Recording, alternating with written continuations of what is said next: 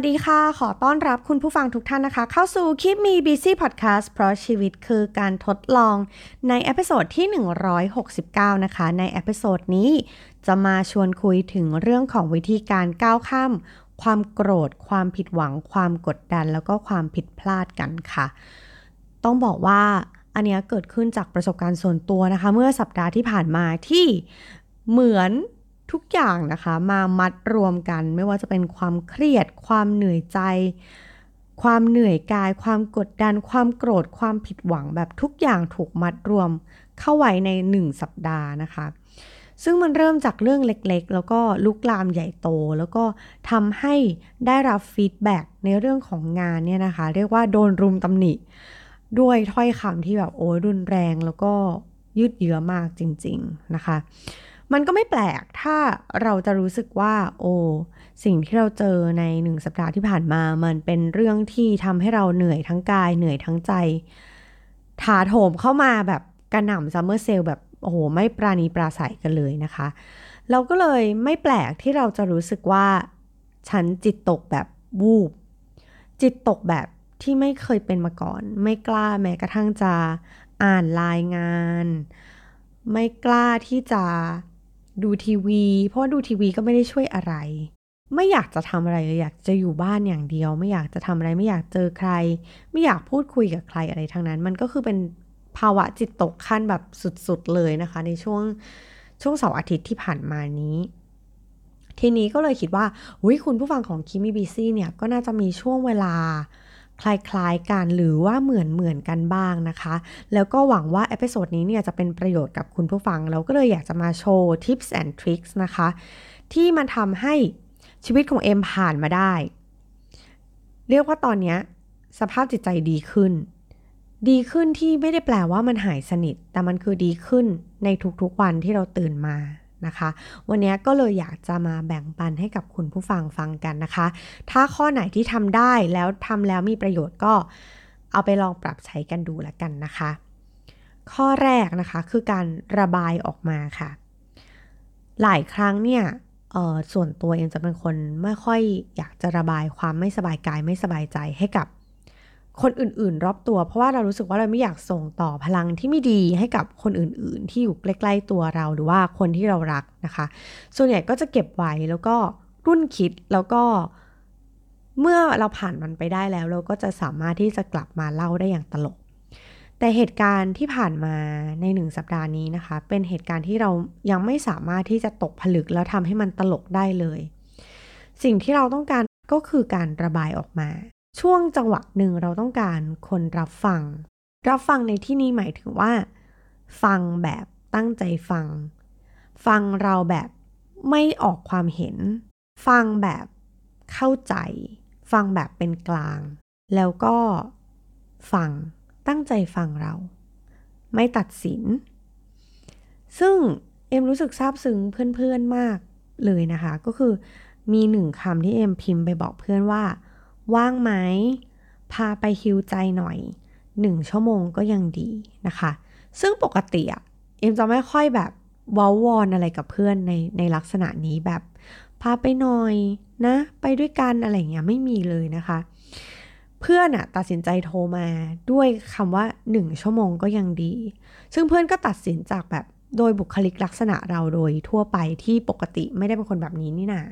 แล้วก็ขนาดแบบเจอกันหนึ่งชั่วโมงก็เอาอะไรแบบนี้นะคะ เพื่อนก็รีบโทรมาแล้วก็ถามว่าเป็นอะไร ตอนแรกก็ไม่อยากให้เพื่อนรู้สึกทุกข์ใจไปด้วย แต่ว่าเพื่อนก็บอกว่าอ่าเล่ามาเถอะอะไรเงี้ยนะคะ หลังจากนั้นก็พรั่งพลูเลยก็เล่าให้เพื่อนฟัง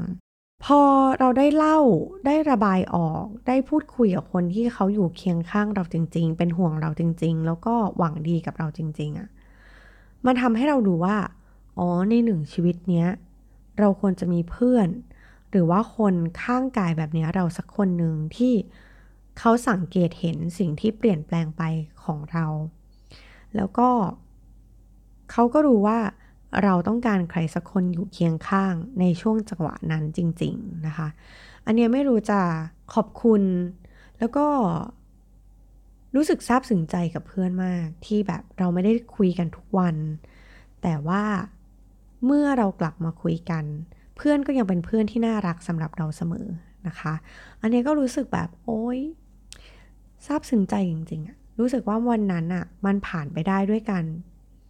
คุยกับเพื่อน ได้ระบายออกมา แล้วก็เพื่อนก็ไม่ได้ตัดสิน ไม่ได้ออกความเห็นอะไร คือตั้งใจที่จะฟังเราจริง ๆ แล้วก็บอกว่า ทิ้งท้ายว่าอะไปเดี๋ยวถ้าว่างไปฮิวใจกัน แค่นี้มันก็ทำให้ความรู้สึกที่แย่ๆ ความรู้สึกที่เรากดดัน เรารู้ว่ามันเป็นความผิดพลาด มันเป็นสิ่งที่เราไม่ได้อยากให้เกิดขึ้น มันเป็นความรู้สึกที่ทำให้เรารู้สึกดีขึ้นมานิดหนึ่งนะคะ หรือว่าถ้าคุณผู้ฟังยังรู้สึกว่า ยังไม่อยากหรือยังไม่กล้าที่จะเล่าให้ใครฟัง สิ่งหนึ่งที่เอ็มพูดถึงเสมอนั่นก็คือการเขียนระบายออกมา เขียนมันลงบนกระดาษนะคะ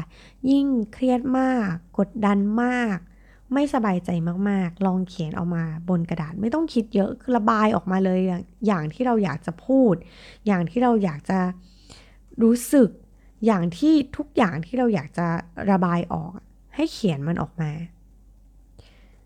โดยไม่ต้องคิดว่ามันจะดีหรือไม่ดีไม่ต้องแบบคิดถึงอะไร ให้มันโฟล์ออกมา ให้มันระบายออกให้มันพลั่งพลูออกมา ระบายความโกรธแค้น ความไม่สบายใจความทุกข์ใจอะไรของเราออกมานะคะ เมื่อเขียนไปสักระยะหนึ่งอะความโกรธเหล่านั้นอะเมื่อถูกระบายออกแล้วเราก็จะรู้สึกดีขึ้น มันจะรู้สึกเบาใจขึ้น รู้สึก อืม เหมือนมีคนได้รับฟัง แล้วก็มันไม่ได้เป็นพิษเป็นภัยกับใครเลยนะคะ เพราะเราไม่ได้ส่งเสียงไม่ได้ส่งต่อพลังงานอะไรที่มันไม่ดีเลย แต่ว่าเรารู้จักวิธีการที่จะจัดการอารมณ์ความรู้สึกของตัวเอง ที่กำลังลบๆอยู่ในช่วงขณะนั้นนั่นเอง อันนี้ก็อาจจะเป็นวิธีหนึ่งที่เรารู้สึกว่ามันอาจจะยังไม่ถึงจุดที่เราอยากจะเล่าให้คนอื่นฟัง เราก็จัดการอารมณ์แล้วก็ความรู้สึก ของตัวเองนะขนาดนั้นด้วยการเขียนออกมานะคะพอเขียนเสร็จมันอาจจะโอ้ยลายมืออ่านไม่ออกหรืออะไร เราอาจจะขยำทิ้งไปแบบ เหมือนเราได้แบบทิ้งไปแล้วความรู้สึกนี้แล้วก็ move on ต่อไปนะคะ อันนี้ก็อาจจะเป็นวิธีหนึ่ง วิธีที่สองนะคะ ก็คือการยอมรับ แล้วก็กล้าที่จะยอมรับ แล้วก็กล้าที่จะบอกตัวเองว่า ใช่ฉันเป็นคนไม่ได้สมบูรณ์แบบ แล้วก็บอกจุดยืนของตัวเองว่า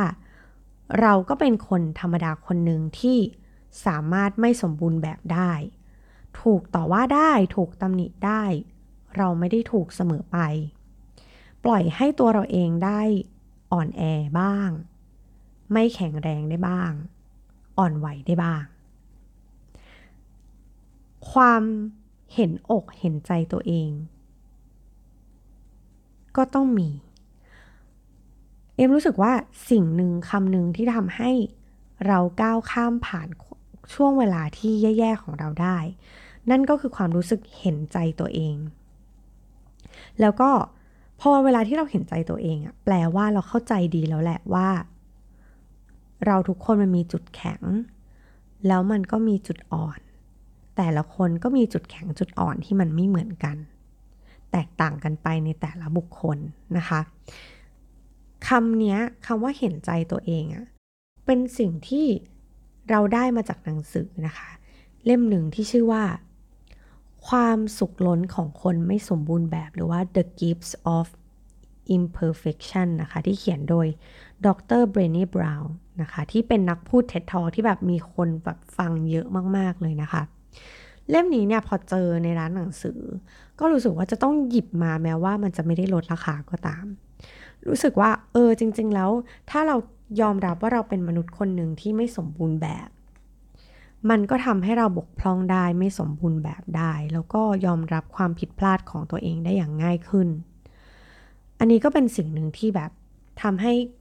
ก้าวข้ามผ่านมาได้นะคะ ก็ค่อย ๆ อ่านหนังสือแล้วก็ค่อย ๆ พยายามทำความเข้าใจกับตัวหนังสือไปทีละนิดทีละนิดเหมือน เหมือนพาตัวเองไปแล้วก็กำลังอ่าน หรือว่ากำลังศึกษา ในเรื่องของแบบความไม่สมบูรณ์แบบของตัวเองไปเรื่อยๆนะคะ มันก็ทำให้ตัวเรารู้สึกว่า เออ ก็จริงเราต้องยอมรับนะ แล้วมันก็อาจจะสุขกว่านี้ก็ได้ถ้าเราไม่ได้พยายามที่จะทำให้ตัวเองเป็นคนที่สมบูรณ์แบบมากจนเกินไป ข้อที่ 3 นะคะ ต้องบอกว่าอย่างที่เกริ่นไปตอนแรกก็คือ โดยปกติเวลาที่แบบเครียดๆบางทีดูซีรีส์ตลกๆก็ทำให้ รู้สึกผ่อนคลายขึ้น เออไม่ได้เครียดมากเท่าไหร่ แล้วก็เหมือนพาตัวเองออกไปแบบ จากเรื่องที่เรากำลังคิดวนๆอยู่ในหัวนะคะ แต่ว่ารอบนี้มันไม่ได้มันไม่เวิร์กเราขนาดเราดูซีรีส์ดูทีวีอะมันไม่ช่วยเราจริง ๆ มันไม่ทำให้เราสนุกเลย แต่แบบพอดูทีวีเราก็ไม่ได้จดจ่อกับทีวีจริง ๆ แล้วก็วนคิดแต่เรื่องเดิมๆที่ทำให้เราไม่สบายใจ แล้วก็ทำให้เราแบบ โกรธแค้นโมโหอะไรอย่างเงี้ยนะคะ มันไม่สามารถ move on ได้จริง ๆ ก็เลยเลือกที่จะหยิบหนังสือขึ้นมาอ่าน เอไม่แน่ใจว่าคุณผู้ฟังเคยเป็นเหมือนกันหรือเปล่าก็คือ มันจิตตกที่แบบถึงขั้นว่าดูซีรีส์กี่เรื่องก็มันก็มาแคลรี่ไม่ได้จริง ๆอะแล้วก็ไม่รู้จะทำยังไง เพราะปกติแบบทุกอย่างเวลาที่เราแบบเหนื่อยเหนื่อยเบื่อเบื่ออะไรเงี้ยเราก็เลือกที่จะดูซีรีส์แบบที่เรารู้สึกว่ามันโอเคกับเรานะคะ แต่ถ้าอารมณ์ความรู้สึกของเราตอนนั้นมันไม่ไหวแล้วจริง ๆ คือซีรีส์ก็ช่วยแครี่อะไรไม่ได้อีกต่อไปแล้วเนี่ย มันก็จะต้องหาอะไรทำให้จิตใจเรามันไม่ว้าวุ่นจนเกินไป พยายามเอาแบบลิงที่อยู่ในหัวของเราออกไป ซึ่งบางทีมันมันยากที่จะเอาออกไปได้ในทันที บางทีเราต้องทำให้มันรู้สึกสงบลงบ้าง ความรู้รู้สึกนึกคิดที่มันกำลังฟุ้งซ่านอยู่ในหัวของเราอะนะคะ เราก็เลยเลือกที่จะอ่านหนังสืออย่างที่บอก อ่านหนังสือก็คือเป็นหนังสือที่แบบโดยปกติก็จะอ่านหนังสือในรูปแบบของการพัฒนาตัวเองหรืออะไรต่างๆ แต่ว่าโหหนังสือพัฒนาตัวเองก็แบบเกินกว่าจะเข้าใจแล้วว่าแบบมันไม่ มันไม่ได้จริง ๆนะคะ หนังสือที่หยิบมาที่อ่านในช่วงที่จิตตกจริง ๆ ก็คือ The Little Book of Joy นะคะ อันนี้ก็เป็นหนังสือที่ค่อยๆละเลียดอ่าน มันก็จะเป็น 365 วิธีที่ให้เราเซเลบรต ให้เราเฉลิมฉลองในทุกๆวันของเรานะคะ มันก็จะเป็นรูปภาพแบบสบายๆ น่ารักน่ารัก แล้วก็มีคำพูดดีๆ ในแต่ละวันที่แบบเป็นกิจกรรมที่เสริมสร้างให้ตัวเราในแต่ละวันแบบมีความสุขในทุกๆวันนะคะ แล้วเราก็รู้สึกสนุกไปด้วยเพราะว่าบางอย่างมันก็ง่าย แบบมันมีของจากใกล้ๆตัวให้มาทำเช่น การทำเอาวาชีเทปมาแบบทำเป็นที่ขั้นหนังสืออะไรอย่างเงี้ยนะคะ หรือว่าอย่างที่เอ็มเคยลงใน Instagram ก็คือ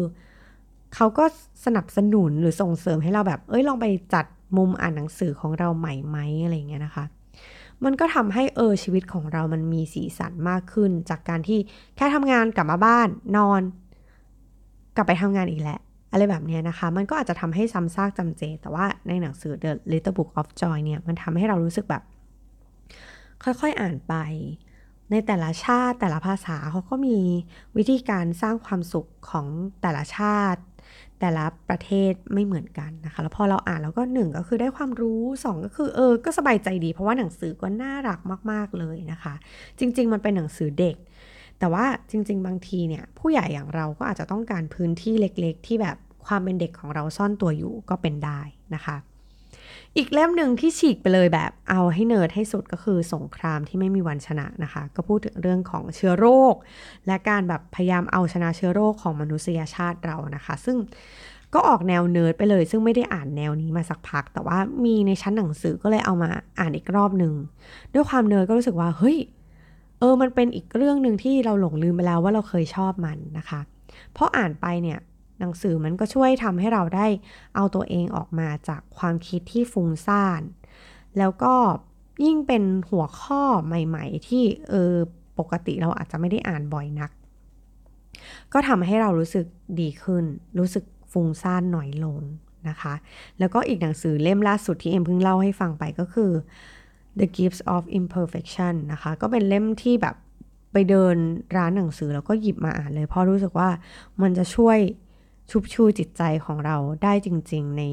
ในช่วงเวลาที่เรากำลังยากกับการต่อสู้กับความคิดของตัวเองอยู่ในหัวนะคะ ใครที่แบบ เอ้ย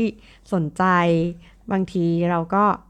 เป็นได้ที่เราไม่จำเป็นต้องสมบูรณ์แบบก็ไปลองหาอ่านดูนะคะ ก็ยังอ่านไม่จบแต่ว่าในช่วงเวลาที่เราถูกอะ่ะ มันเป็นหนังสือที่ดีเลยทีเดียวนะคะ ข้อที่ 4 นะคะ หลังจากที่ทำทั้ง 3 ข้อมาแล้ว มันก็ยังรู้สึกดีแต่ว่าก็ยังดีไม่สุด รู้สึกว่ามันยังค้างคาใจอะไรอยู่บางอย่าง ก็เลยเลือกที่จะไปฝึกสมาธิค่ะ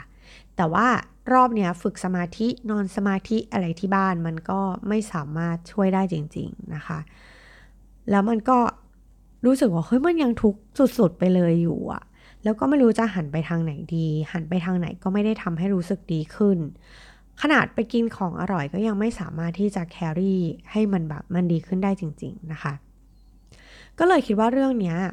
เราอย่าไปแก้ปัญหาที่แบบปลายเหตุที่อยู่ข้างนอก ตัวเราดีกว่า ให้กลับมาอยู่ที่ตัวเอง กลับมาที่ใจของตัวเราเอง แล้วก็อยู่กับลมหายใจของเราเอง เราก็เลยเลือกนะคะ ที่จะไปสวนป่าที่วัดปฐุมวนารามนะคะ ใครที่แบบ อยู่ในเมืองหรือว่าเอออยากจะเดินทางสะดวกนะคะ หรือว่าใครที่ต้องการความสงบเงียบ แม้ว่าจะอยู่แบบใจกลางเมืองก็ตามก็แนะนำนะคะ ไปนั่งสมาธิ ที่สวนป่าวัดปฐุมวนาราม บางทีไปนั่งสงบใจไปฟังเพลงที่พระท่านเปิดให้ เราก็รู้สึกเย็นใจแล้วเรารู้สึกเย็นตั้งแต่เราก้าวเข้าไปในวัด แล้วพอพอ ผ่านเข้าไปลึกจนถึงที่สวนป่าเนี่ยนะคะ มันเป็นความรู้สึกที่แบบ อุ้ยจากความวุ่นวายข้างนอก พอเข้าไปในวัด มันก็รู้สึกสงบเย็นขึ้นมาอย่างไม่มีเหตุผล แล้วก็พอเรากลับกราบพระเนาะสำหรับคนที่เป็นพุทธนะคะ ก็ลองไปหาที่นั่งทำสมาธิเรารู้เลยว่าระดับความทุกข์ของเรามันทุกข์มาก ๆ เลยอะ่ะ มันไม่โอเคเลยอะ่ะ ก็คือพอเริ่มนั่งสมาธิปุ๊บน้ำตาก็ไหลมาปั๊บเลยนะคะ เรารู้เลยว่าความทุกข์ของเรามันแบบเออล้นมากๆอะ่ะแต่เราก็พยายามอยู่กับลมหายใจแล้วก็นั่งสมาธิไปเรื่อย ๆ แบบไม่ได้เร่งรีบอะไร ก็นั่งปล่อยใจให้แบบช่วงแรกมันอาจจะฟุ้งซ่านก็ยังคิดอยู่ แล้วพอน้ำตามันไหลไปเรื่อยๆ พร้อม ๆ กับการที่เรานั่งสมาธิอะ่ะมันก็เลยทำให้เรารู้สึกว่า เออ เราเริ่มดีขึ้นละ แล้วมันก็เริ่มมีสติ เริ่มจะมีสมาธิกลับมาอยู่ที่ตัวของเรามากขึ้น แล้วก็พอนั่งไปเรื่อยๆ ก็ได้เริ่มคิดได้ เริ่มแยกแยะได้ ว่าเราเคยบอกคุณผู้ฟังนี่หนาว่าจริง ๆ แล้วเวลาที่เราก้าวข้ามผ่านอะไรไม่ได้อะให้ถามว่าสิ่งที่เรากำลังทุกข์อยู่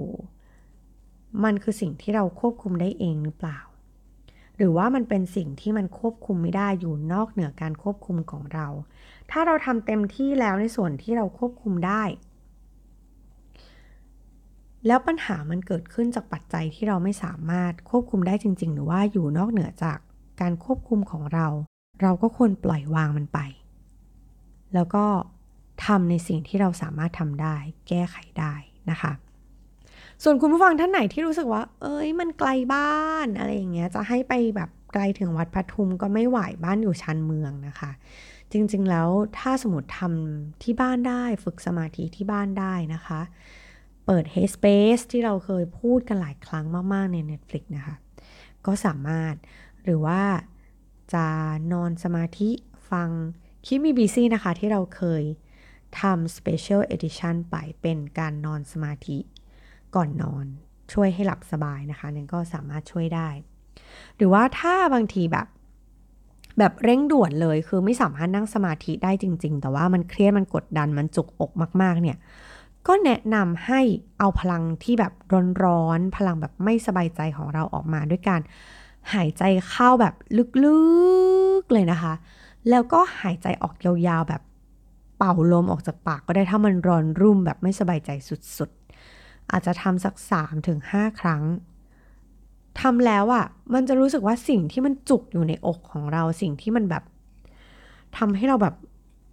แน่นๆ ไม่สบายตัวไม่สบายใจมันจะดีขึ้นนะคะ อีกอันนึงนะคะที่เออมันอาจจะแบบดูแก่หน่อยนะคะ ถ้าจะพูดถึงเพลงนี้ ก็คือว่าถ้าเรารู้สึกว่าเรายังไม่ได้สติอีก เรายังทำร้ายจิตใจของตัวเองไปเรื่อย ๆ เหมือนมีคนมา ว่าเราตำหนิเราจากข้อผิดพลาดของเราอะหนึ่งครั้งอะแต่ตัวเราเองอะคิดเรื่องนั้นอะวนไปไม่รู้กี่รอบ ไม่รู้กี่จบ ไม่รู้กี่พันจบ แล้วคนที่เขาว่าเราอะจริง ๆ แล้วเขาอาจจะตำหนิเราหนึ่งครั้ง แล้วเขาก็ลืมละ ตอนนี้เขากำลังใช้เวลาที่ดีที่มีคุณภาพกับครอบครัวของเขาอยู่หรือกับคนที่เรารัก ในขณะที่เราอะดันไปเก็บเอา สิ่งที่เขาพูดหนึ่งครั้ง มาคิดวนอีกเป็นพันๆครั้ง แล้วก็ทำให้เวลาที่มันควรจะเป็นเวลาคุณภาพที่เราควรจะอยู่กับคนในครอบครัวหรือว่าคนที่เรารักอะ่ะมันเสียไปโดยเปล่าประโยชน์ แล้วเวลาที่เราต้องการที่จะดึงสติตัวเองมา ก็ลองฟังเพลง ก้อนหินก้อนนั้นนะคะของพี่โรสซิลินทิปดู โดยเฉพาะท่อนที่ร้องว่า ไม่มีใครจะทำร้ายเธอได้เท่ากับเธอทำตัวของเธอเอง ให้เธอคิดเอาเองว่าชีวิตของเธอเป็นของใคร ไม่มีอะไรจะทำร้ายเธอ ถ้าเธอไม่รับมันมาใส่ใจ ถูกเขาทำร้ายเพราะใจเธอแบกรับมันเองนะคะ ท่อนเนี้ยเป็นท่อนที่แบบเป็นหมัดฮุกทุกครั้งที่เวลาที่แบบทำยังไงก็ไม่ได้สติสักทีนะคะ ก็เปิดฟังเพลงเนี้ยเรื่อย ๆ ไปบางทีฟังแล้วมันก็แบบ เออมีน้ำตาซึมๆร้องไห้เหมือนกันนะคะ เพราะว่าแบบ โอ้โห มันไม่ได้เกิดขึ้นจากใครเลยนี่นะมันเกิดขึ้นจากตัวเราเองทั้งนั้น ไม่ว่าจะเป็นความสุขหรือความทุกข์อะ่ะ มันอยู่ที่ตัวเราล้วนๆ อย่าให้ความไม่สบายใจ ความกดดัน ความไม่ดีทั้งหลายที่เป็นความคิดลบๆทั้งหลายเนี่ยมาขโมยเวลาของเรา เพราะว่า อย่าไปมองคนอื่นเลย ให้กลับมามองที่ตัวเอง แล้วก็ตัวเรานี่แหละที่เป็นคนกำหนดว่า ตัวเราชีวิตเราจะมีความสุขหรือไม่มีความสุข ก็ลองไปฟังดูนะคะ เป็นเทคนิคที่อีกอันนึงที่แบบ เออเพิ่งมานึกออกว่าเวลาที่แบบวนเวอร์ในความคิดของตัวเอง แล้วมันตกผลึกไม่ได้สักทีก็มักจะชอบฟังเพลงนี้นะคะ ข้อที่ 6 หลังจากที่แบบเราทำ5วิธีที่เอ็มแนะนำไปที่เอ็มแชร์ไปนี่นะคะ แล้วเรารู้สึกว่าตัวเรามัน recover มาระดับหนึ่งที่เราแข็งแรงพอแล้ว ค่อนข้างจะฟื้นตัวจากความไม่สบายใจความกดดัน หรือว่าความรู้สึกผิดหรืออะไรบางอย่าง ที่ทำให้กำลังเป็นอุปสรรคขัดขวางให้เราแบบไม่อยู่กับตัวเองสักเท่าไหร่พอเราเริ่มรู้สึกว่าเราสามารถที่จะ move on ได้แล้วเนี่ย ก็ลองเดิน ลองหาการแก้ไขปัญหาดู ไม่ต้องหาคนผิด ไม่ไม่ต้องแบบคิดฟุ้งซ่านอะไรละ สิ่งที่เราทำได้คือเมื่อเราได้สติกลับคืนมาแล้วลองระบุสาเหตุของปัญหาที่เกิดขึ้นดู พอเราได้สติเราแบบจะวางตัวเป็นกลาง ไม่แบบไม่กดแค้นไม่แบบเทคไซไม่แบบแกนั่นแหละผิดแกนั่นแหละผิดไม่แล้วนะคะพอเราได้สติมันจะทำให้เรามีสติสมาธิแล้วกลับมาอยู่กับตัวเองว่าอ๋อสาเหตุของปัญหาที่เกิดขึ้นมันคืออะไร โดยที่เราก็จะเริ่มมองปัญหาหรือว่าข้อผิดพลาดต่างๆเนี่ยเริ่มมองอย่างเป็นกลางมากขึ้นพอมองอย่างเป็นกลางมากขึ้นอะเราจะรู้แล้วว่าอ๋อที่เอ็มบอกเนาะสิ่งนี้คือปัญหาที่เราแก้ไขได้ด้วยจบด้วยตัวของเราเอง เพราะว่ามันเป็นการควบคุมของเรา เราก็จะเริ่มเสนอ วิธีการแก้ไขปัญหาเสนอทางเลือกทางออก ให้กับตัวเองว่า เอ้ย จริง ๆ แล้วปัญหานี้ ความผิดพลาดนี้มันมีอะไรที่เป็นทางเลือกให้กับเราได้บ้าง แล้วหลังจากนั้นก็เราก็ลองคิดวิเคราะห์ดูว่าอันไหนที่มันเหมาะ มันอาจจะไม่ต้องใช้ทุกทางเลือกที่เราคิดมาก็ได้ แต่ว่าอันไหนที่ทำให้แก้ปัญหานี้ได้เร็วที่สุด แล้วในลองเทอมล่ะ เราจะแก้ปัญหานี้ยังไงไม่ให้มันเกิดซ้ำแล้วหลังจากนั้นพอได้สติขึ้นกว่าเดิม เราก็ลองมาลองทบทวนดูว่า เราได้เรียนรู้อะไรจากความผิดพลาดในเรื่องนี้ได้บ้าง ก็ถือว่าเรามีโอกาสได้เรียนรู้ จากสิ่งที่ทำให้เราทุกข์ใจ สิ่งที่มันเป็นความกดดันความผิดพลาด หรืออะไรก็ตามที่ทำให้เราไม่โอเคนะคะ แล้วสุดท้ายแล้วเนี่ยพอเราผ่านพ้นปัญหานี้ได้ หรือแม้กระทั่งยังไม่ได้ผ่านมันร้อยเปอร์เซนต์ก็อยากจะให้ลองขอบคุณตัวเอง ที่กล้าหาญ ที่จะยอมรับว่าเออตัวฉันมันไม่สมบูรณ์แบบหรอก ฉันสามารถที่จะยอมรับคำตำหนิติเตียนฟีดแบ็ที่มันไม่โอเค ได้ เพราะฉันไม่ใช่คนสมบูรณ์แบบ แต่ตัวฉันก็พร้อมที่จะแก้ไข ถ้ามันทำให้ทุกอย่างมันจะดีขึ้น หรือบางอย่างมันดีขึ้นได้บ้าง อาจจะไม่ใช่ทุกอย่างก็ได้ หลังจากที่ขอบคุณตัวเองแล้ว ให้ลองขอบคุณสิ่งที่ตัวเรามี สิ่งที่ตัวเราเป็น เออ ฉันก็กล้าหาญเหมือนกันนะที่จะออกมายอมรับว่าตัวฉันมันไม่ได้สมบูรณ์แบบว่ะ แล้วก็ขอบคุณกำลังใจจากคนรอบข้าง อย่างตัวเอมอะเอมรู้สึกว่าเอมได้รับกำลังใจจากน้องผู้ช่วย ที่แบบ เขารู้ว่าเราทุกข์เขาก็ไม่รู้จะบอกยังไง คือเขาไม่ได้อธิบายเป็นคำพูดหรือว่ามาปลอบใจเราเป็นคำพูด แต่เขาทำให้เราเห็นว่า เฮ้ยพี่เอมไม่เป็นไร พวกหนูยังอยู่เคียงข้างอยู่ เรายังทำงานกลับบ้านกันช้าๆได้อยู่ หนูก็อยู่เคียงข้างแล้วก็ไปกินโค้กไหม หรือว่าไปกินกาแฟไหมคะ ชุบชูใจกัน มันไม่ได้อธิบายมาเป็นคำพูดแต่ว่า มันทำด้วยการกระทำแล้วก็มันก็กระจ่างอยู่ในใจของเราว่าโอ้ยถ้าเราไม่มีน้องนะ เราก็ไม่รู้จะทำยังไงเหมือนกัน ถ้าไม่มีน้องๆในทีมมันก็คงทำให้เราแบบ เออ ยอมแพ้ก็ได้วะไม่มีอะไรต้องห่วงแล้วนี่หว่าอะไรเงี้ยนะคะ อันนี้ก็คุณผู้ฟังก็ลองดูว่า มันมีเรื่องไหนที่เรารู้สึกขอบคุณไหม มันมีเรื่องไหนที่แบบ เรารู้สึกซาบซึ้งไหม แล้วก็บอกเขาไปว่าเออขอบคุณนะ รู้สึกซาบซึ้งจริงที่แบบอยู่เคียงข้าง พี่อยู่เคียงข้างทีมเราอะไรแบบนี้นะคะ อันนี้ก็เป็นเทคนิคที่แบบทั้งอ่านเจอในหนังสือมา แล้วก็จากประสบการณ์ส่วนตัวที่แบบเออมันก็ช่วยได้บ้างแหละ มันอาจจะไม่ได้ร้อยเปอร์เซ็นต์มันอาจจะมีวิธีอื่นที่มันดีกว่านี้เหมาะกับคุณผู้ฟังมากกว่านี้ ก็สามารถมาแบ่งปันกันได้นะคะ ในทุกช่องทางของ The Infinity หรือว่าจะมา direct message คุยกันนะคะ ในแฟนเพจของ Keep Me BC Podcast หรือว่าจะไปติดตามกันได้ใน Instagram m k e e p m e b c ก็ได้เช่นเดียวกันนะคะ แล้วก็ถ้าคุณผู้ฟังท่านไหนที่รู้สึกว่า เอ้ย tips and trick นี้มันก็ง่ายดี เอาไปปรับใช้ได้ทันทีแล้วได้ประโยชน์นะ ก็จะรู้สึกดีใจมาก ๆ สามารถมาพูดคุยกันได้มาบอกเล่ากันได้ว่า เอ้ย episode นี้มันช่วยได้จริง ๆ นะ อย่างน้อยก็เหมือนมีคนเข้าใจหรือว่ามีคนเจอปัญหาชีวิตเหมือนเหมือนกันนะคะ บางทีเราอาจจะแค่ต้องการเพื่อนที่แบบอ๋อไม่ใช่เราคนเดียวที่มีปัญหานี้นี่หว่านะคะ อาจจะรู้สึกดีขึ้นก็ได้ แล้วก็หวังว่าคุณผู้ฟังนะคะ ทุกท่านก็จะมีความสุขแล้วก็รู้สึกสบายใจแล้วก็โล่งใจหลังจากที่ฟัง episode นี้นะคะสำหรับ episode นี้ลาไปแล้ว สวัสดีค่ะ